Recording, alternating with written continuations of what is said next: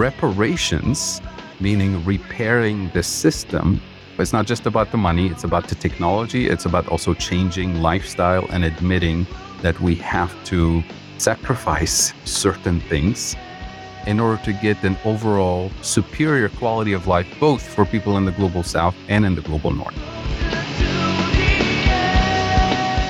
Do we want public transportation systems that are efficient, affordable, and green? Or do we want a Tesla style decarbonization of transportation with everyone with their car and their battery and their toys?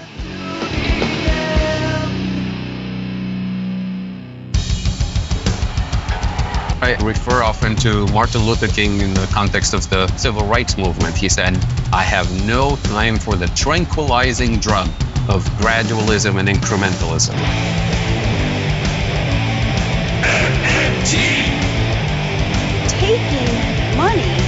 From our children and borrowing from China. People are dying. Is the program so critical it's worth borrowing money from China to pay for it? And if not, I'll get rid of it. Stop lying!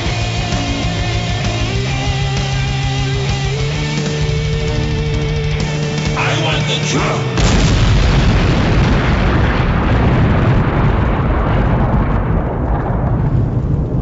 Let's see if we can avoid the apocalypse altogether. Here's another episode of Macro and Cheese with your host, Steve Grumbine. All right, this is Steve with Macro and Cheese. My guest today is none other than Fadhel Kaboub. And if you've followed us for some time, you know that we've repeatedly touched on the global south, climate reparations, and the realm of possibilities by which we can solve these major crises collaboratively and cooperatively. So I've asked Fadhel Kaboub to come on and talk to me specifically about what climate reparations represent and why they matter and how we can deliver them in a way that is both equitable and ensure it reaches the people most in need of help. So without further ado, I bring on my guest, Fadhel Kaboub. Welcome to the show, sir. Hi, Steve. Thanks for having me back on the show. Absolutely. So this is exciting times. I'm really happy to have you. Why don't we just jump right in because we've talked about this so many times. So folks, please do go back through the macro and cheese Rolodex of different interviews. They're all I consider to be permanently relevant. You can always re listen to them, they're never out of season. Please do check out my previous interviews with Fadhel. But let's just jump right in. What exactly is the point of climate reparations at this time? It seems to me we are at a point in the history of the world where there is more division, more rage, more tearing apart than ever before. And these types of things seem to require cohesiveness and collaboration and cooperation to even consider reparations. How does this come into play?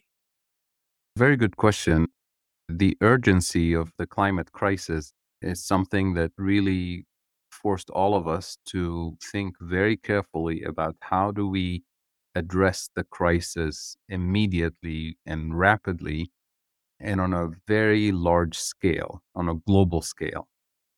And the evidence that we've seen from scientific reports, from the IPCC reports, in the last few years just make it crystal clear that we have a very serious problem that should have been addressed years ago in terms of decarbonizing the economy, decarbonizing the system, and that addressing this problem on a global scale today requires massive financial resources and technological resources on a scale that we've never experienced before. That's why many people think of the scale of intervention as a World War II type of intervention, that is very short amount of time, very massive and rapid intervention.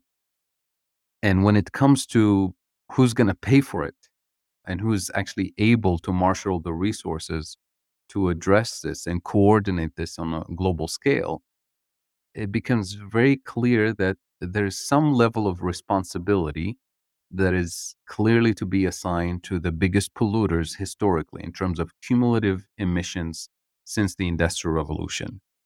And then it becomes very clear that the global north has been the most responsible set of countries when it comes to climate change, when it comes to CO2 emissions. The global south has been on the receiving end of the climate impact. There's scientific studies that show that countries that reside 15 degrees north and 15 degrees south of the equator are experiencing and will continue to experience climate events and climate costs that are four times higher than the rest of the world. So we know which countries are struggling the most with the impact of climate change and will continue to struggle with the impact of climate change. And for the most part, these are countries that have not contributed to climate change. So when we think of the term reparations in general, not just climate reparations, think of it linguistically. It's repairing something that's broken. So, how do you repair something? And then from the academic literature, the legal literature on the concept of reparations, it requires three things. One is telling the truth and acknowledging that something has been broken. And number two, offering a public apology, recognizing that something was severely damaged, that somebody was hurt by colonialism or by climate change or by slavery. There's different kinds of reparations. And then number three is the actual process of repairing the damage, which to me involves a number of things.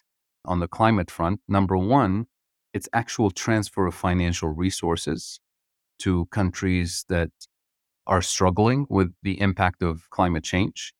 But transfer of resources by itself is not sufficient. It's necessary, but it's not sufficient. You also need to transfer technology as opposed to selling technology or providing loans to buy technology. And on this front, it's renewable energy technology. So transfer technology is very important. And number three, it's repairing the global ecosystem that continues to produce the negative impacts that we're trying to repair. And here it gets even more complicated because it's not just the energy system, it's a whole other set of systems that have been in place for a long time that continue to put the global south in an economic position where it's not able to marshal its own resources in order to address its own needs on the energy front, on the food front, on the industrial front. And that means, for the most part, restructuring the global financial system, international trade system. And you've heard me say this before, Steve. When you divide the world into two groups, the global north and global south, and you net out all global financial transactions, that is, exports, imports, foreign direct investment, interest payments, debt payments, debt cancellation, foreign aid, all the transactions, you net the amount, and you have something like $2 trillion moving from the poorest countries to the richest countries. So that is a global financial and international trade architecture that is extractive of wealth and resources from the global south. That is actually the continuation of the colonial extraction of wealth from the global south. And it was reinforced in the post colonial era. So if we have a global financial architecture that's actually sucking resources and financial wealth from the global south, and we're facing a climate crisis in which everyone needs to contribute, and the countries of the global south have a massive amount of investments that need to be put in place to build their resilience and to face the impact of climate change, then we have a problem that must be recognized. And when we say, oh, the global north will provide a green climate fund to assist the global south in decarbonizing the economy, and we promised to put $100 billion in that green climate fund, and we did it. Last time I checked, it was about $10 billion total in that fund when it was supposed to have 100 billion every year. And now, in this last COP27 meeting, we managed to get an agreement to create a loss and damage fund. And it was created, but there was no agreement on who's going to put money in it. and how the money will be dispersed or how much money will be put into it. So we ended up with basically an empty bucket. But at least there's the concept that there has to be a loss and damage fund to help the most vulnerable countries finance the transition. But it remains to be seen how the global community will come to an agreement as to who's going to pay into that fund and who's going to be the recipient of those funds under what conditions and what amounts. And that brings us to a whole set of questions is how do you structure a climate reparations fund or a climate reparations framework? So I wanted to start with this because it allows us to touch on a lot of different points, but it gets us hopefully to understand that there's clearly one side of the globe that's been responsible and one side of the globe that's been the victim of climate change and will continue to suffer. And naturally, there has to be a compensation. There has to be a global coordination to transition into a just and equitable and sustainable global economy. And that's where the world is stuck right now on this Green Climate Fund, on the Loss and Damage Fund, on the transfer of financial resources, transfer of technology, and acknowledging that a group of countries have to take responsibility for financing, transferring technology, and restructuring the global economic architecture in order to build resilience throughout the world. This doesn't seem to be a moral question. To me, this feels much more like there's something broken, we must fix it. You already spoke to that to some degree. Within the United States, we have talks about just reparations for slavery. This is a much larger conversation. You've had colonialism, de facto slavery, exploitation, extraction. You've had a host of activities that have fed the North at the expense of the global South. Can you talk to me about what the linkages between climate reparations and colonialism and slavery are? Yeah, there are some important parallels there, and the solutions also present some important parallels. When you look at the global south today, the massive amount of external debt that we have, substantial amount of external debt means countries are being forced to prioritize external debt payment to the global north over investing in health, investing in education, investing in national priorities that matter for economic development. So the lack of fiscal policy space to invest in things that matter for development is directly linked to the external debt. So when you think about where does this external debt come from? And you trace it and you look very carefully at the majority of countries and you realize that there's three structural weaknesses that almost all countries in the global south have. One is massive amount of food imports, massive amount of energy imports, and this is true by the way even for countries that are big energy producers like Nigeria for example.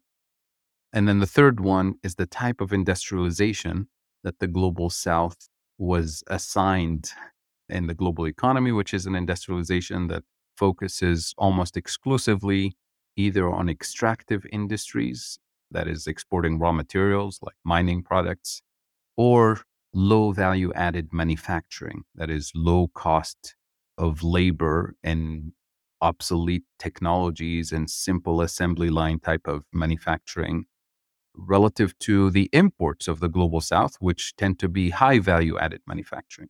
So you take these three components together lack of food sovereignty, lack of energy sovereignty, and low value added manufacturing.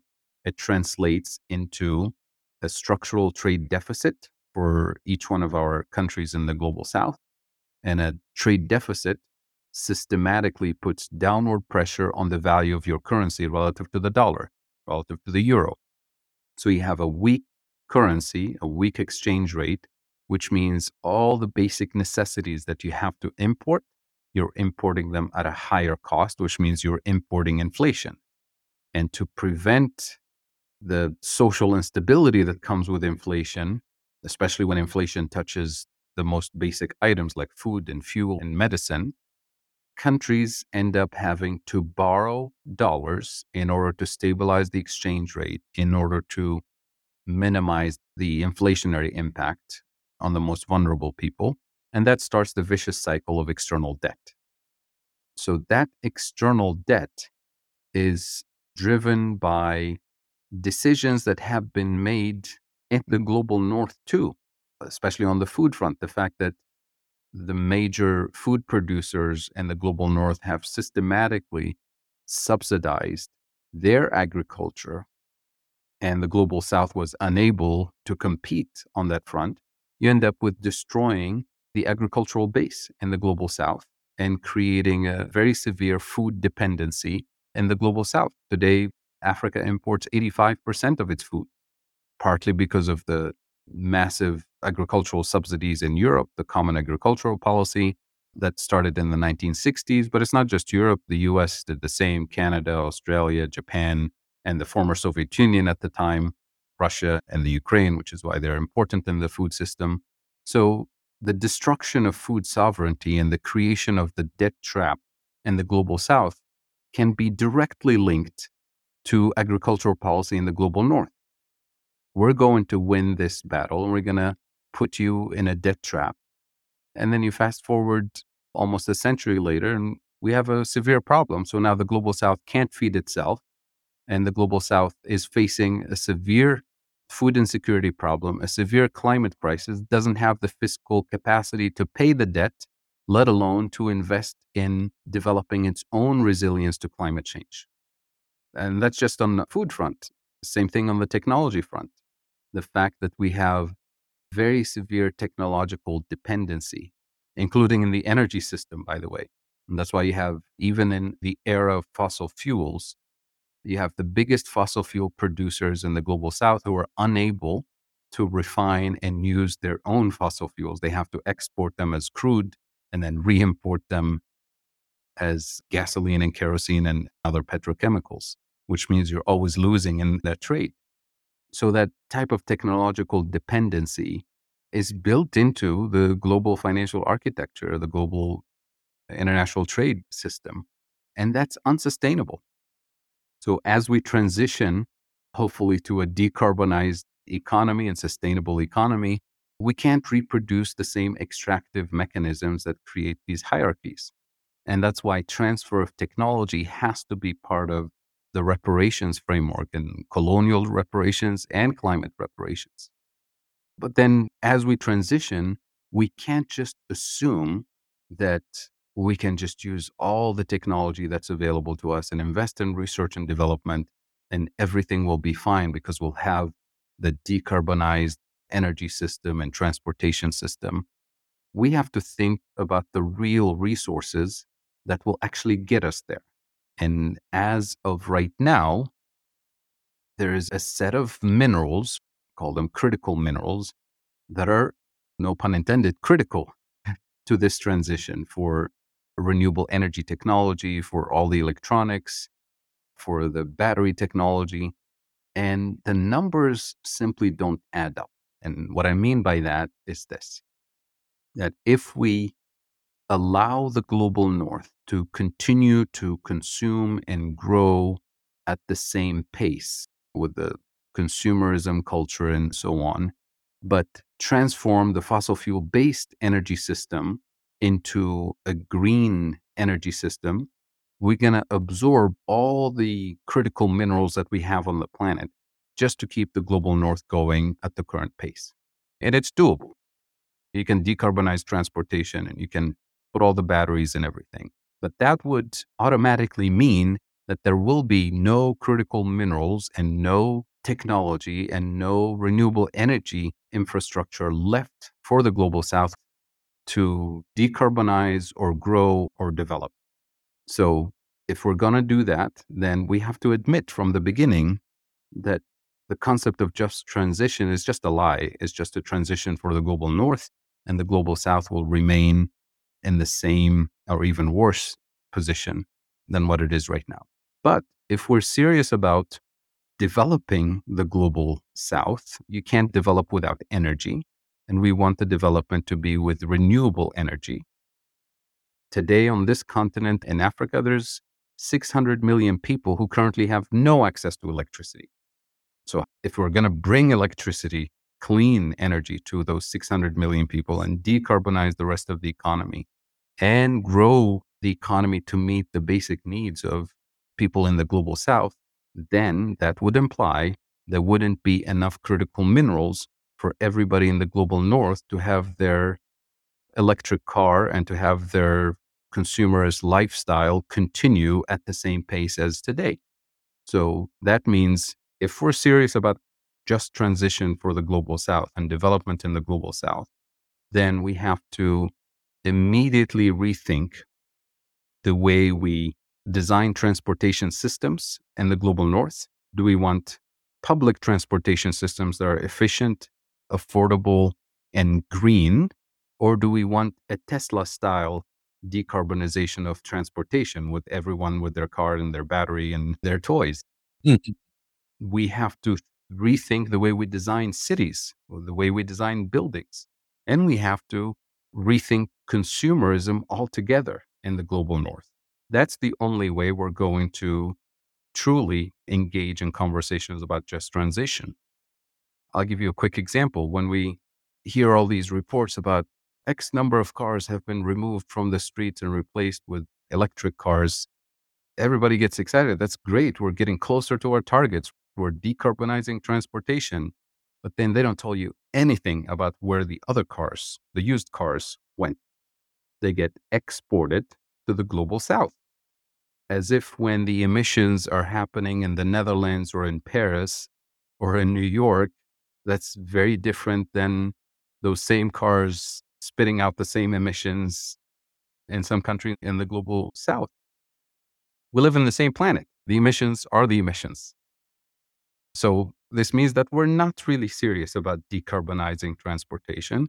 We're just shifting things around and shoving things under the rug and greenwashing the entire process because we're not addressing the serious questions that we have on the table. And because we're not serious about the concept of just transition, it just ends up as empty words that you hear from politicians, mostly in the global north.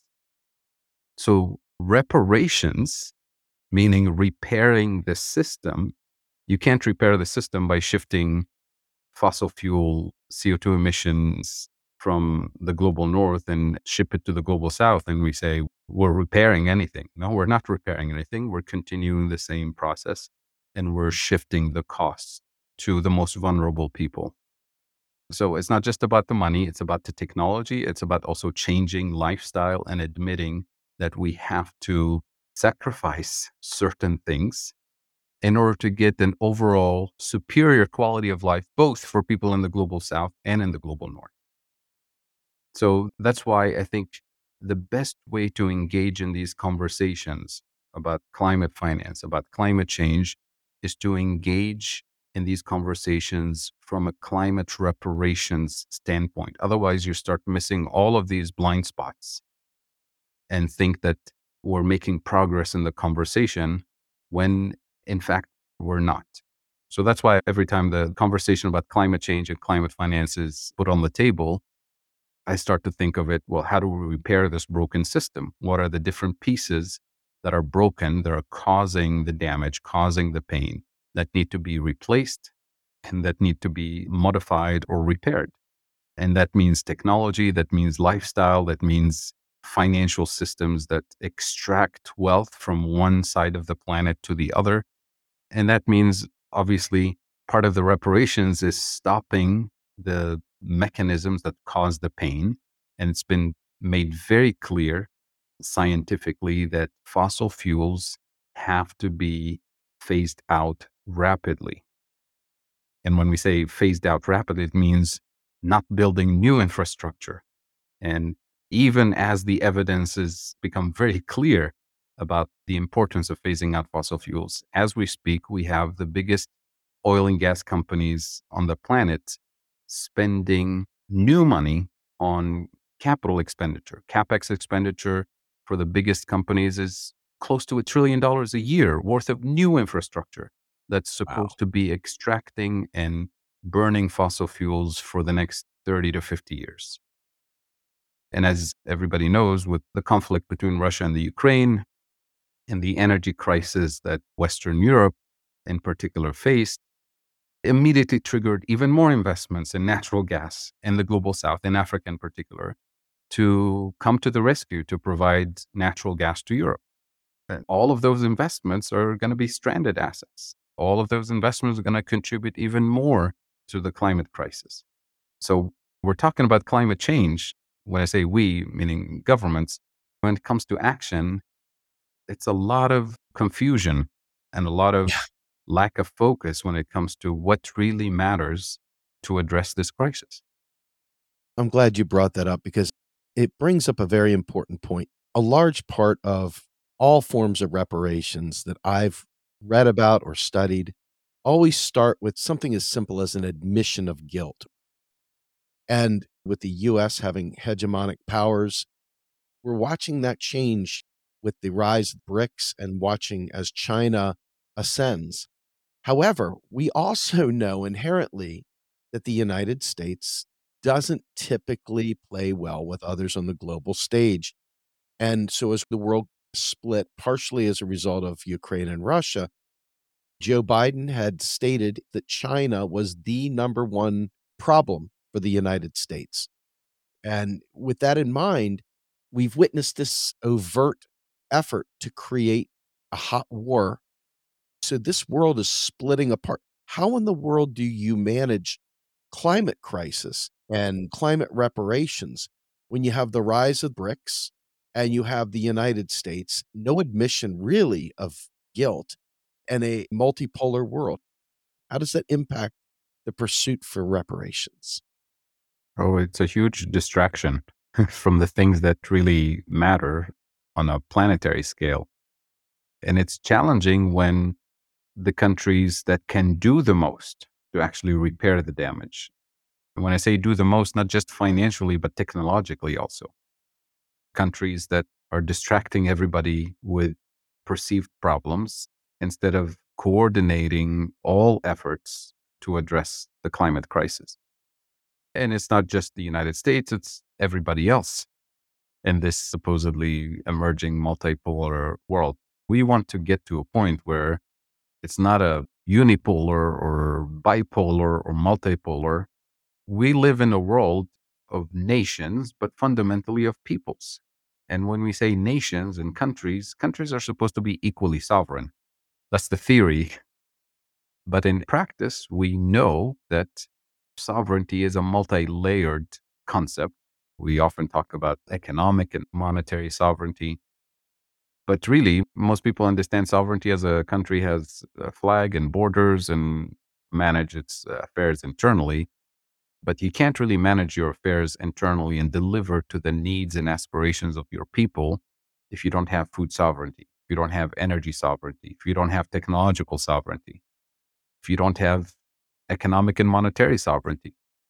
So, if we're serious about a world that's truly fair and equitable, then we have to, at least in principle, agree that all countries need to restore or at least have some degree of sovereignty.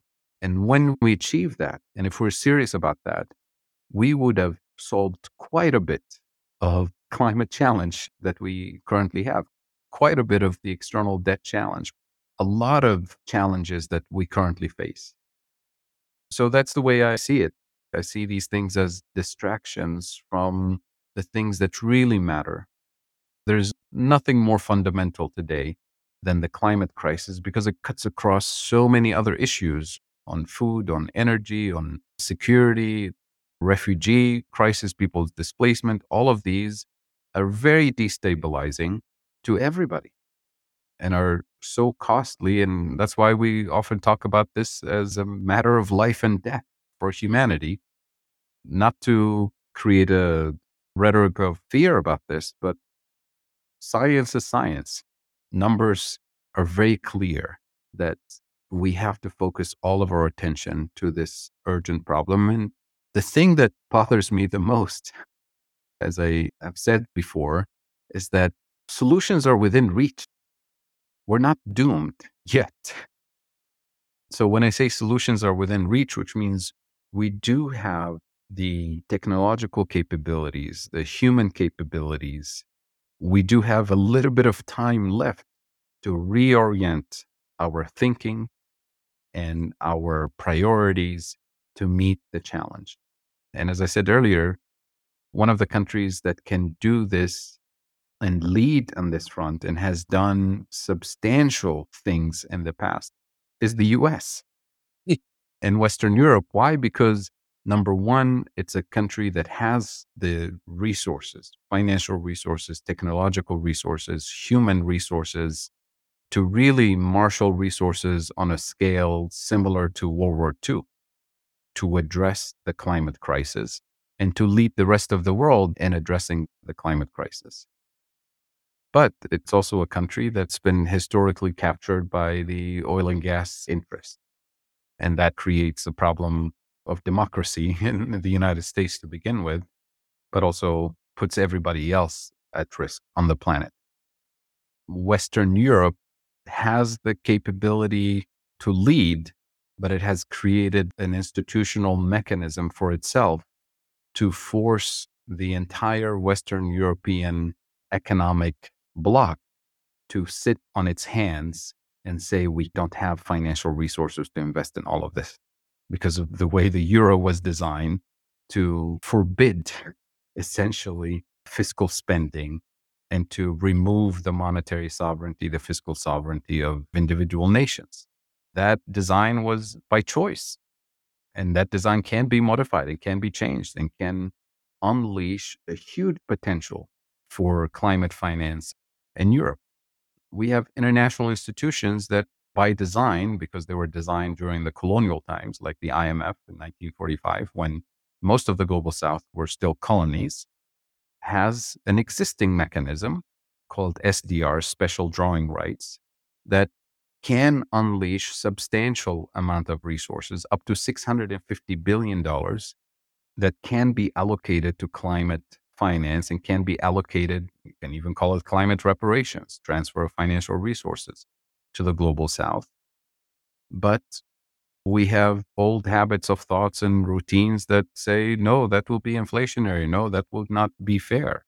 Because the current system of allocation of SDRs, the allocations that the IMF creates go by percentage to the shareholders of the IMF, which means the largest share will go to the US as the biggest shareholder. But then the US can say, okay, we're going to take our share and put it into loss and damage fund and Western Europe can do the same. And all the countries that have been responsible for CO2 emissions in terms of historical emissions can take their annual allocations and put them in that fund to give countries in the global south the technological resources to actually decarbonize their system and build a resilient food system and energy system and start to mitigate the impact of climate change we'll have to transfer technology. So some countries in the global north can contribute directly in financial resources, others can contribute in kind, as in transferring technology,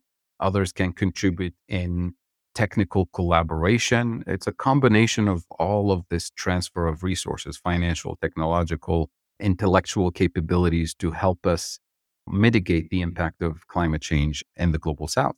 So all of these are possibilities.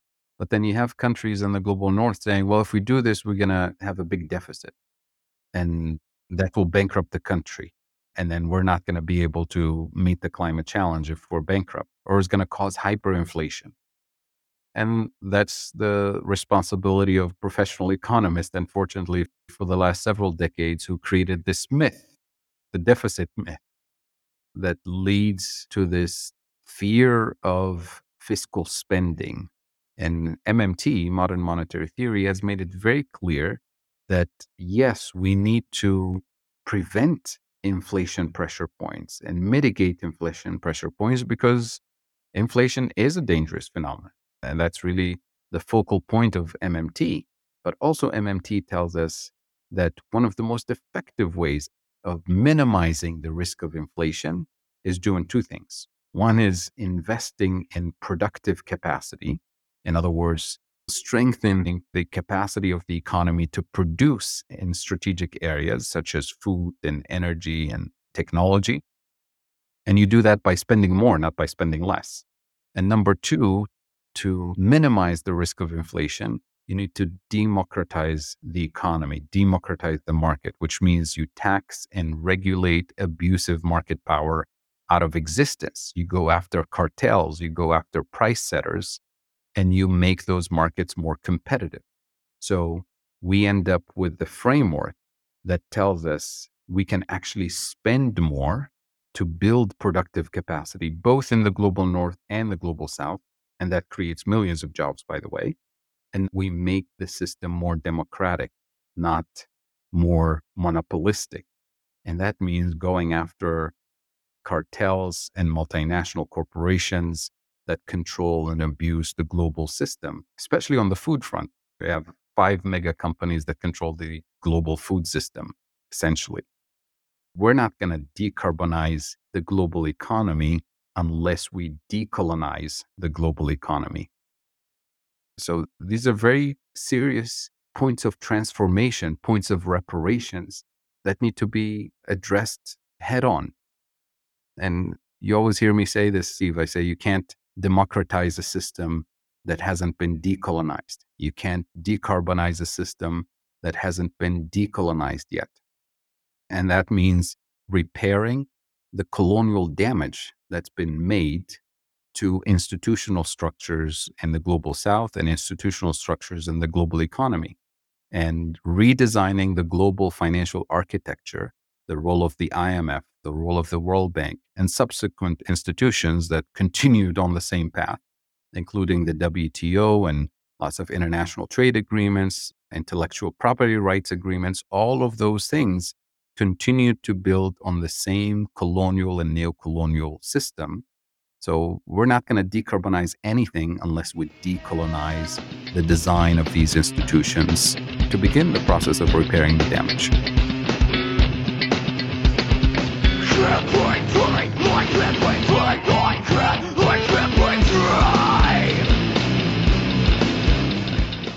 You are listening to Macro and Cheese, a podcast brought to you by Real Progressives, a nonprofit organization dedicated to teaching the masses about MMT or modern monetary theory.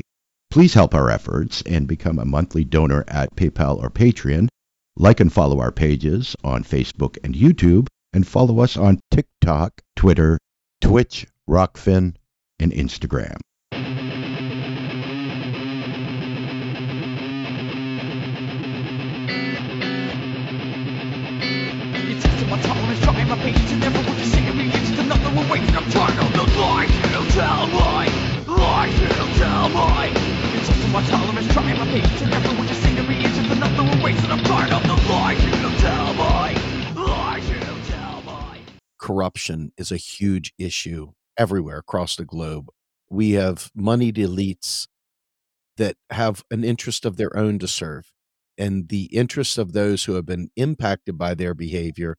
is rarely the chief concern. But if you drill down to the local level, even at the nation state level, some of these communities are ruled by corrupt leaders. A lot of pan greasing goes on. How do we ensure that reparations make it to the people that really need it? Many times, a great program comes out without the proper oversight. The wealthy elite and the corrupt politicians pocket that money Mhm. and it never makes it where it really needs to go. The second part to that would be how do we ensure the continuity of that system in perpetuity to ensure that we don't regress? hmm Yeah, very good question. So, as I discussed before, not on this particular episode, when I think of reparations, whether it's for slavery or climate or neocolonial, it starts with the process of telling the truth. And telling the truth means that we have to establish on a global scale, on a regional scale, on a national scale, a network of truth and reconciliation commissions where communities at the local level, at the national level, come forward with their grievances that they associate with climate or slavery or colonialism or any other form of abuse, so that we allow people to bring their grievances forward, be heard, and that will enrich our design for an actual reparations framework. And when you do that, you actually begin the healing, you begin the reparations. We've seen this in conflict areas where after the conflict or a genocide, people come forward during these truth and reconciliation commissions. And it's not because you can bring their loved ones back or undo the past, but it's because part of the healing is being heard. Part of the healing is hearing the truth. Part of the healing is acknowledging that the harm was done and that there was somebody responsible for it or an entire nation sometimes responsible for it and a lot of the victims who come forward during these truth and reconciliation commissions, they almost always say, I'm not here to ask for money. You're not going to be able to change the past. You're not going to be able to undo the pain. I just want the truth. And I want the perpetrators to tell the truth. So we have to start with a process of truth and reconciliation, telling the truth, stopping the lies, essentially, stopping the denial. And that will allow us to identify particular individuals who really need direct compensation, particular communities who need the process of reparations to repair the ecosystem in which they live at the micro level. But then clearly there will be more structural macro reparations that need to be done. And the most obvious component of reparations is stopping the mechanism that continues to produce the harm, which is fossil fuels and CO2 emissions. So that's why that decarbonization process can't be shoving emissions from one part of the planet to the other part of the planet because you haven't repaired anything. You're just greenwashing things and pretending like you're fixing something. When it comes to addressing the issues of corruption and transparency, the more of a decentralized system of telling the truth and acknowledging the damage, the better we can design transparent systems that allow us to implement reparations without people siphoning those reparations, whether it's financial and building empires out of a reparations system. So, the more of the reparations we can do on the structural level, the least amount of corruption and theft we'll find. So, for example, if repairing the damage means transferring technology to produce renewable energy capabilities. You focus on the real resources and you create jobs in the local community so that the beneficiaries of the reparations and transfer of technology are local communities in terms of jobs, in terms of clean energy, in terms of decarbonized transportation, and so on. But also, some of the anti corruption work has to be done in the global north. I'll give you a couple of examples that illustrate how the current, presumably corruption system that we have in the global south is actually directly linked to beneficiaries in the global north. Foreign aid, for example, from the United States is declared and given to a particular country, but then that country recipient can't actually get the real resources unless they ship it with the US company and pay them. So, quite a bit of the foreign aid dollars are actually going to a US shipping company.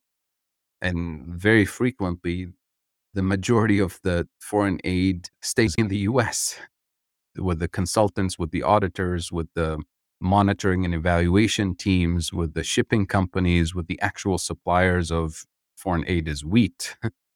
who's getting paid for shipping the wheat? That's the US producers. So we have to rethink what we mean by foreign aid and how those resources are transferred to the most vulnerable people.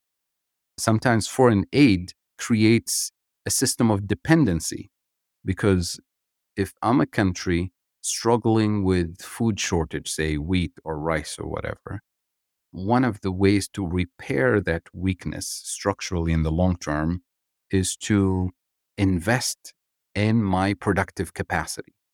And one of the worst things that can happen to farmers that are struggling during a drought or during a food crisis is to deliver to them free wheat from the United States or from Europe because it's delivered as a humanitarian assistance, which makes perfect sense when people are starving. But those farmers who are struggling to sell the little output they have and rebuild their capacity, you've just destroyed their market because you've neglected to address the long term need for that country. And when those farmers go bankrupt and sell the land and move to urban areas, now the country is even more dependent on food imports. So the first batch comes in as food aid, and the second batch comes in as product to be purchased.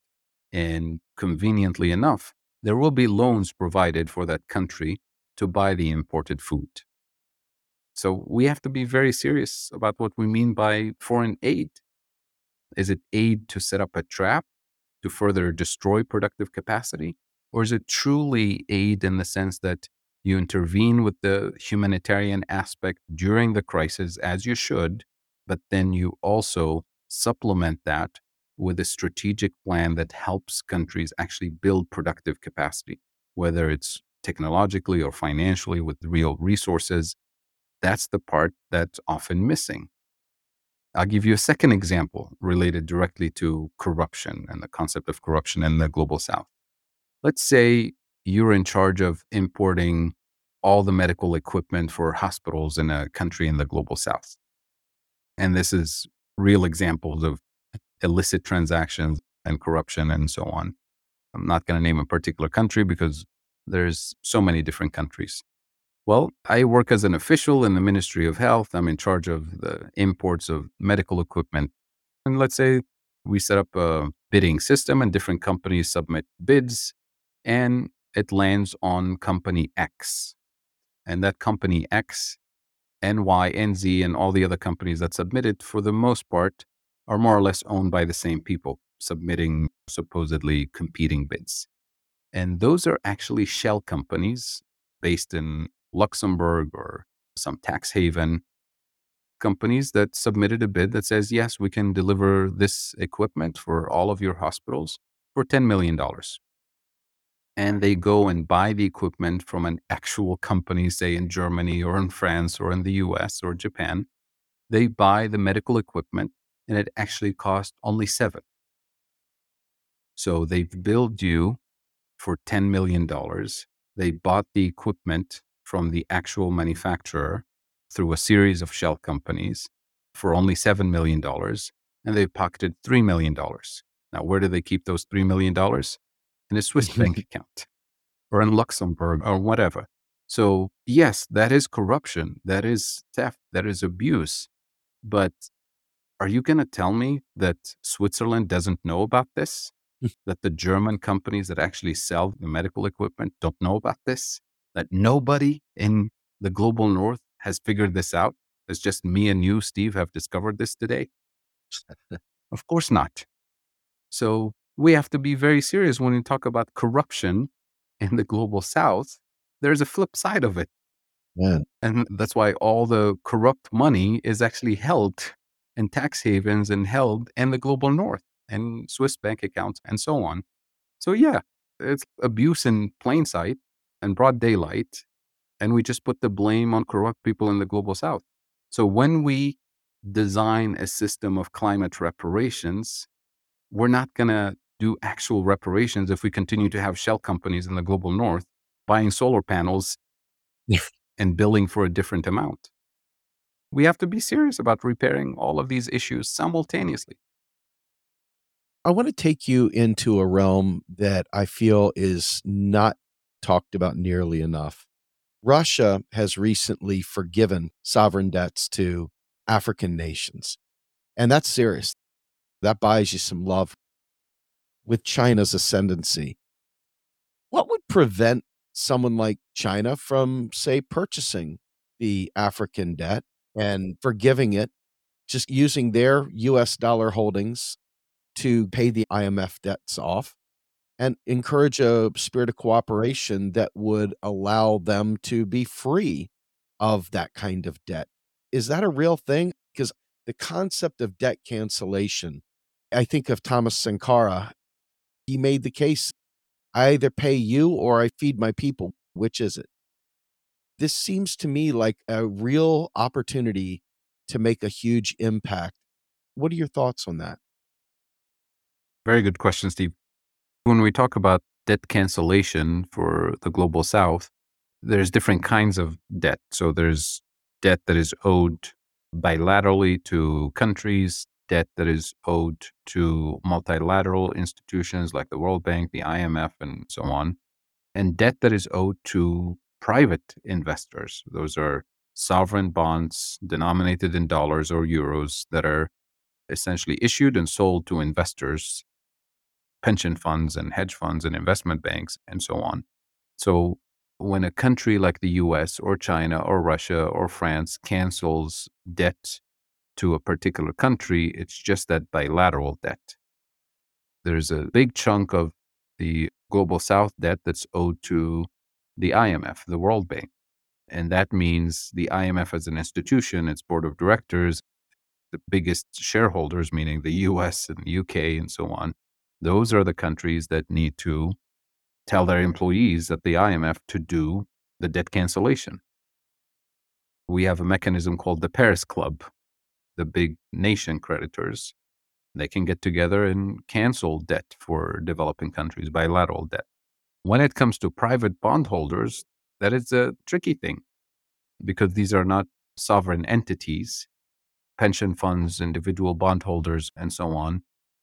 But at the end of the day, we can sit down and say, you know what, we're canceling the entire debt from countries, from government. Countries can default or you can just cancel the debt if the creditors agree.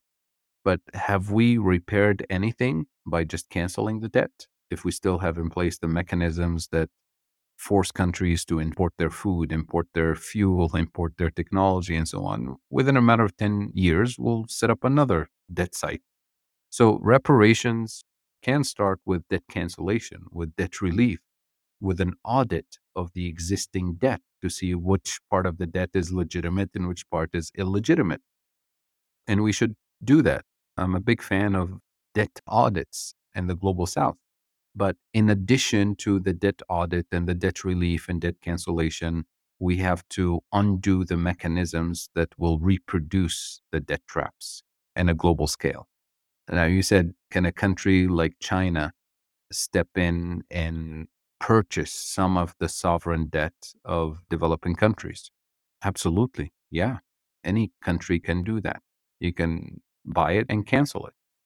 But what is the purpose of doing that? There's obviously a long track record for creditor nations using this as a leverage for economic diplomacy, for economic gain and everybody who's been in a position to exert this kind of influence has done it. The US, Western Europe, whether it's Russia or China, any country in that position will be able to do it. So we have to ask ourselves is this part of reparations or is it just a matter of escaping one trap and going to another trap? So that's where multilateral negotiations and agreements about how do we repair the damage and undo it without creating new mechanisms of entrapment and shoving things under the rug and perpetuating the same cycles. So these are things that need to be addressed head on. Frequently, when we look at panaceas, one thing fixes all problems is climate reparations that, or is it just the start of something bigger and more expansive? Well, if we're truly thinking of this as repairing damage, repairing damage doesn't mean we stay at the status quo. It actually means getting somewhere better. It's not repairing as in going to the past and going to something inferior. It's repairing mechanisms that constantly cause harm and set us back and set the most vulnerable people back. Once we succeed in repairing the way we produce food, repairing the way we design and build cities, repairing the way we design transportation systems, repairing the damage to the soil, to the air, to the environment. All of that leads us to higher quality of life. But we have to design these systems of reparations, physical reparations, institutional reparations, ecological reparations, in a way that allows us to transition to an economic system that is of high quality in terms of quality of life, an economic system that doesn't exacerbate inequalities, it doesn't exacerbate damage to the ecosystem, but rather design an ecosystem that is sustainable, that is equitable, that is fair, that actually produces jobs, higher quality jobs, not just make work type of economic system that's designed to fuel consumerism because everybody has to consume, everybody has to work, everybody has to work overtime in miserable conditions.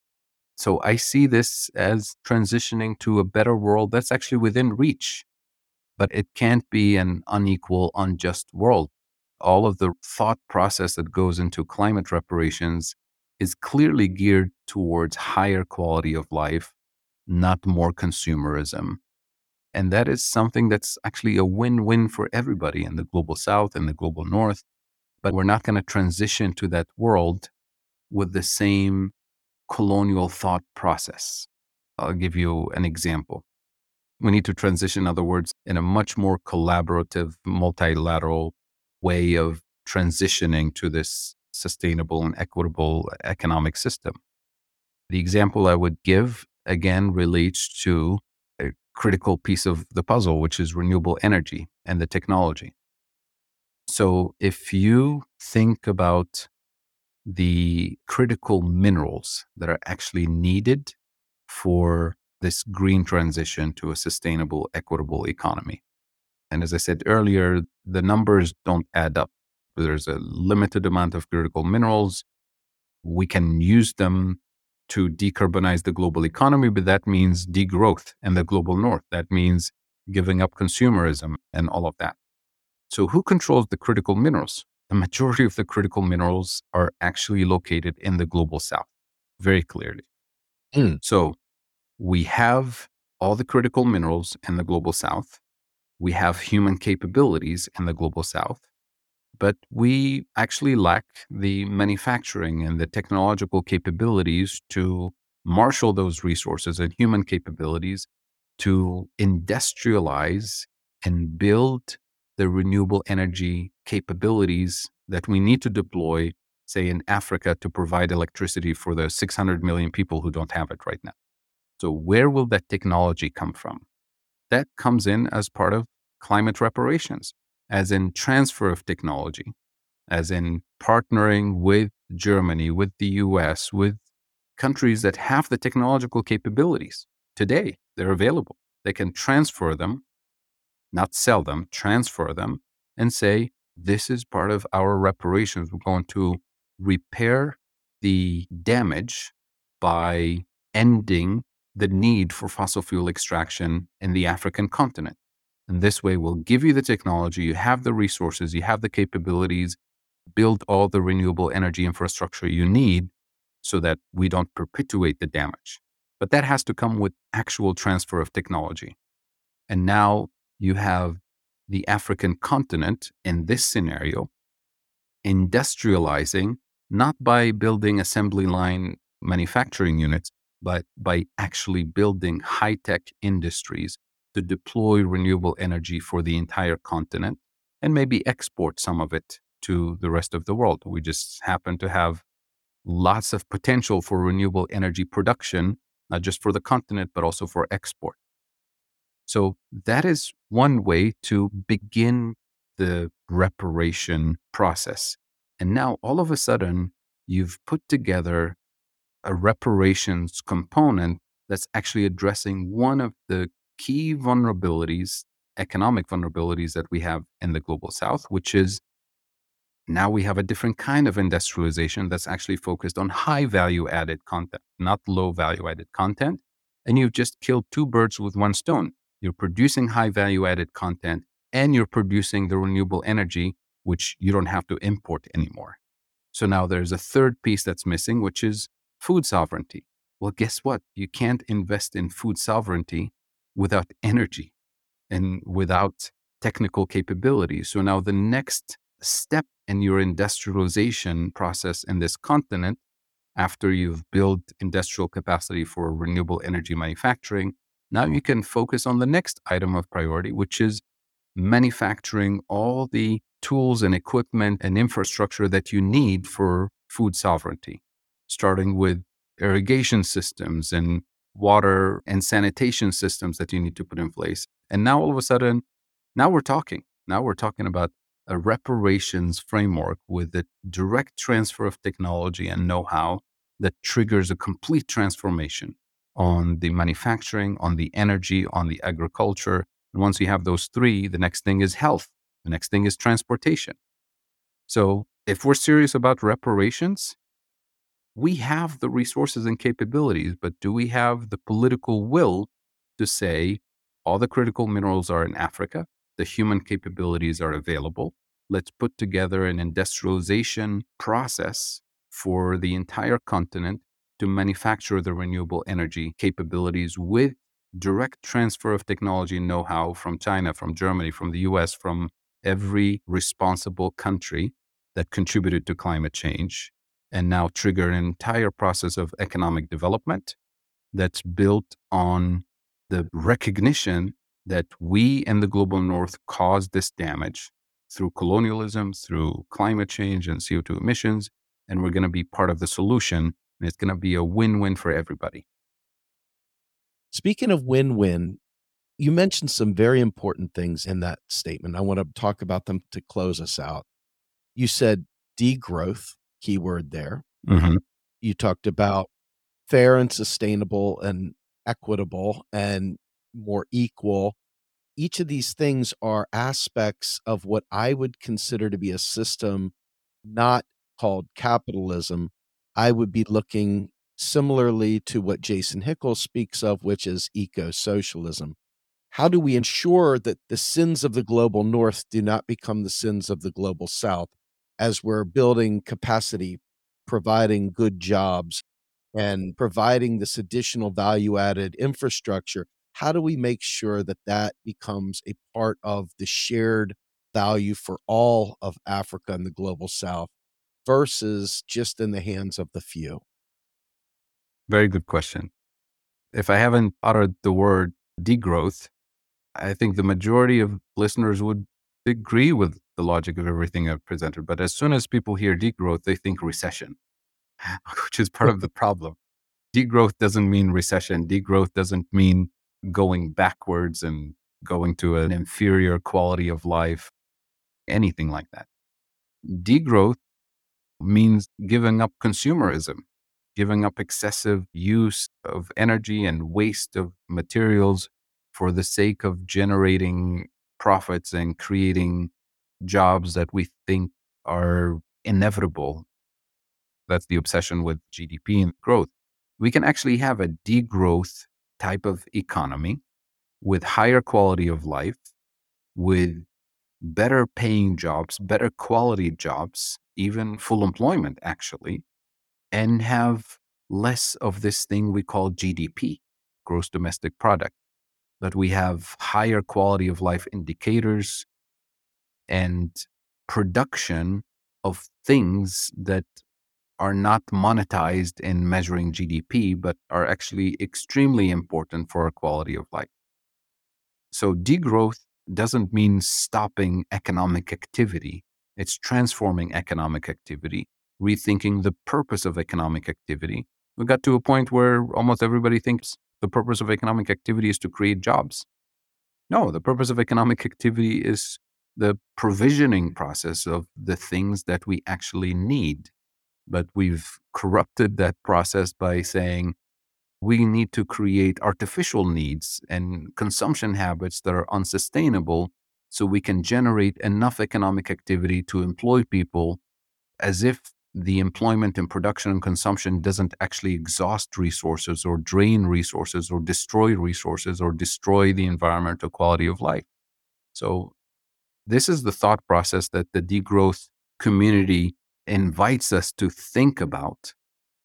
But the knee jerk reaction is, oh, degrowth is recession. Oh, degrowth is going to destroy the economy.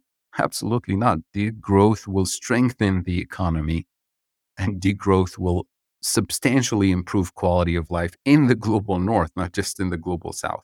So, as we engage in this thought process about what a degrowth sustainable economy means, we're not just doing this for the global north so that we convince the global north to do degrowth, but it's about rethinking what we're doing in the global south. We're producing all this renewable energy for what purpose? So that we waste it and consume more and waste more? Absolutely not. So that we improve quality of life, deliver better services on education, on health. But as we do that, we design transportation systems that are sustainable. We design housing systems that are sustainable. And we design lifestyles and economic systems that don't rely on waste and abuse in order to create jobs. So that's really why this synthesis of degrowth ideas with MMT ideas provides the perfect combination to unleash the great potential we have globally for a fair and just and equitable and sustainable and prosperous economic system. Fadhel, thank you so much for your time. This was absolutely fantastic. Is there anything else you would like to leave us with as a parting shot? Well, thank you again, Steve, for this opportunity. I just would like to invite listeners to keep digging, to keep researching, to keep engaging with these ideas, because we're not going to get to a reparations framework with a handful of academic and intellectuals and activists left and right pushing for an idea. We need to engage with those who don't agree with this idea, never thought of this idea, or think of reparations as pie in the sky, expensive, unreasonable. But when you dig into the nuances and the different aspects of climate reparations, you realize, hopefully, after this conversation that is just inevitable, that that is actually the only truly transformative set of tools that we have. And that everything else that avoids the concept of climate reparations and avoids discussions about reparations, the best I can say about it is incomplete. And at worst, it will be just greenwashing and shoving problems under the rug and pretending like we're moving forward. So talk to your friends and engage in these conversations and engage and challenge policymakers to face this problem head on and to start a truly comprehensive and honest set of conversations around this theme. Very good. All right, Fadhel, thank you so much. My name is Steve Grumbine. I'm the host of Macro and Cheese. My guest, Fadhel Kaboub. We thank you for your time. Please consider becoming a supporter of the program go out to patreon.com slash real progressives. Also, come to our website, www.realprogressives.org. Go to our media area. You can find all of our past Macro and Cheese episodes there or wherever you find your podcast. And also consider becoming a volunteer in our Get Involved area. And with that, we are out of here.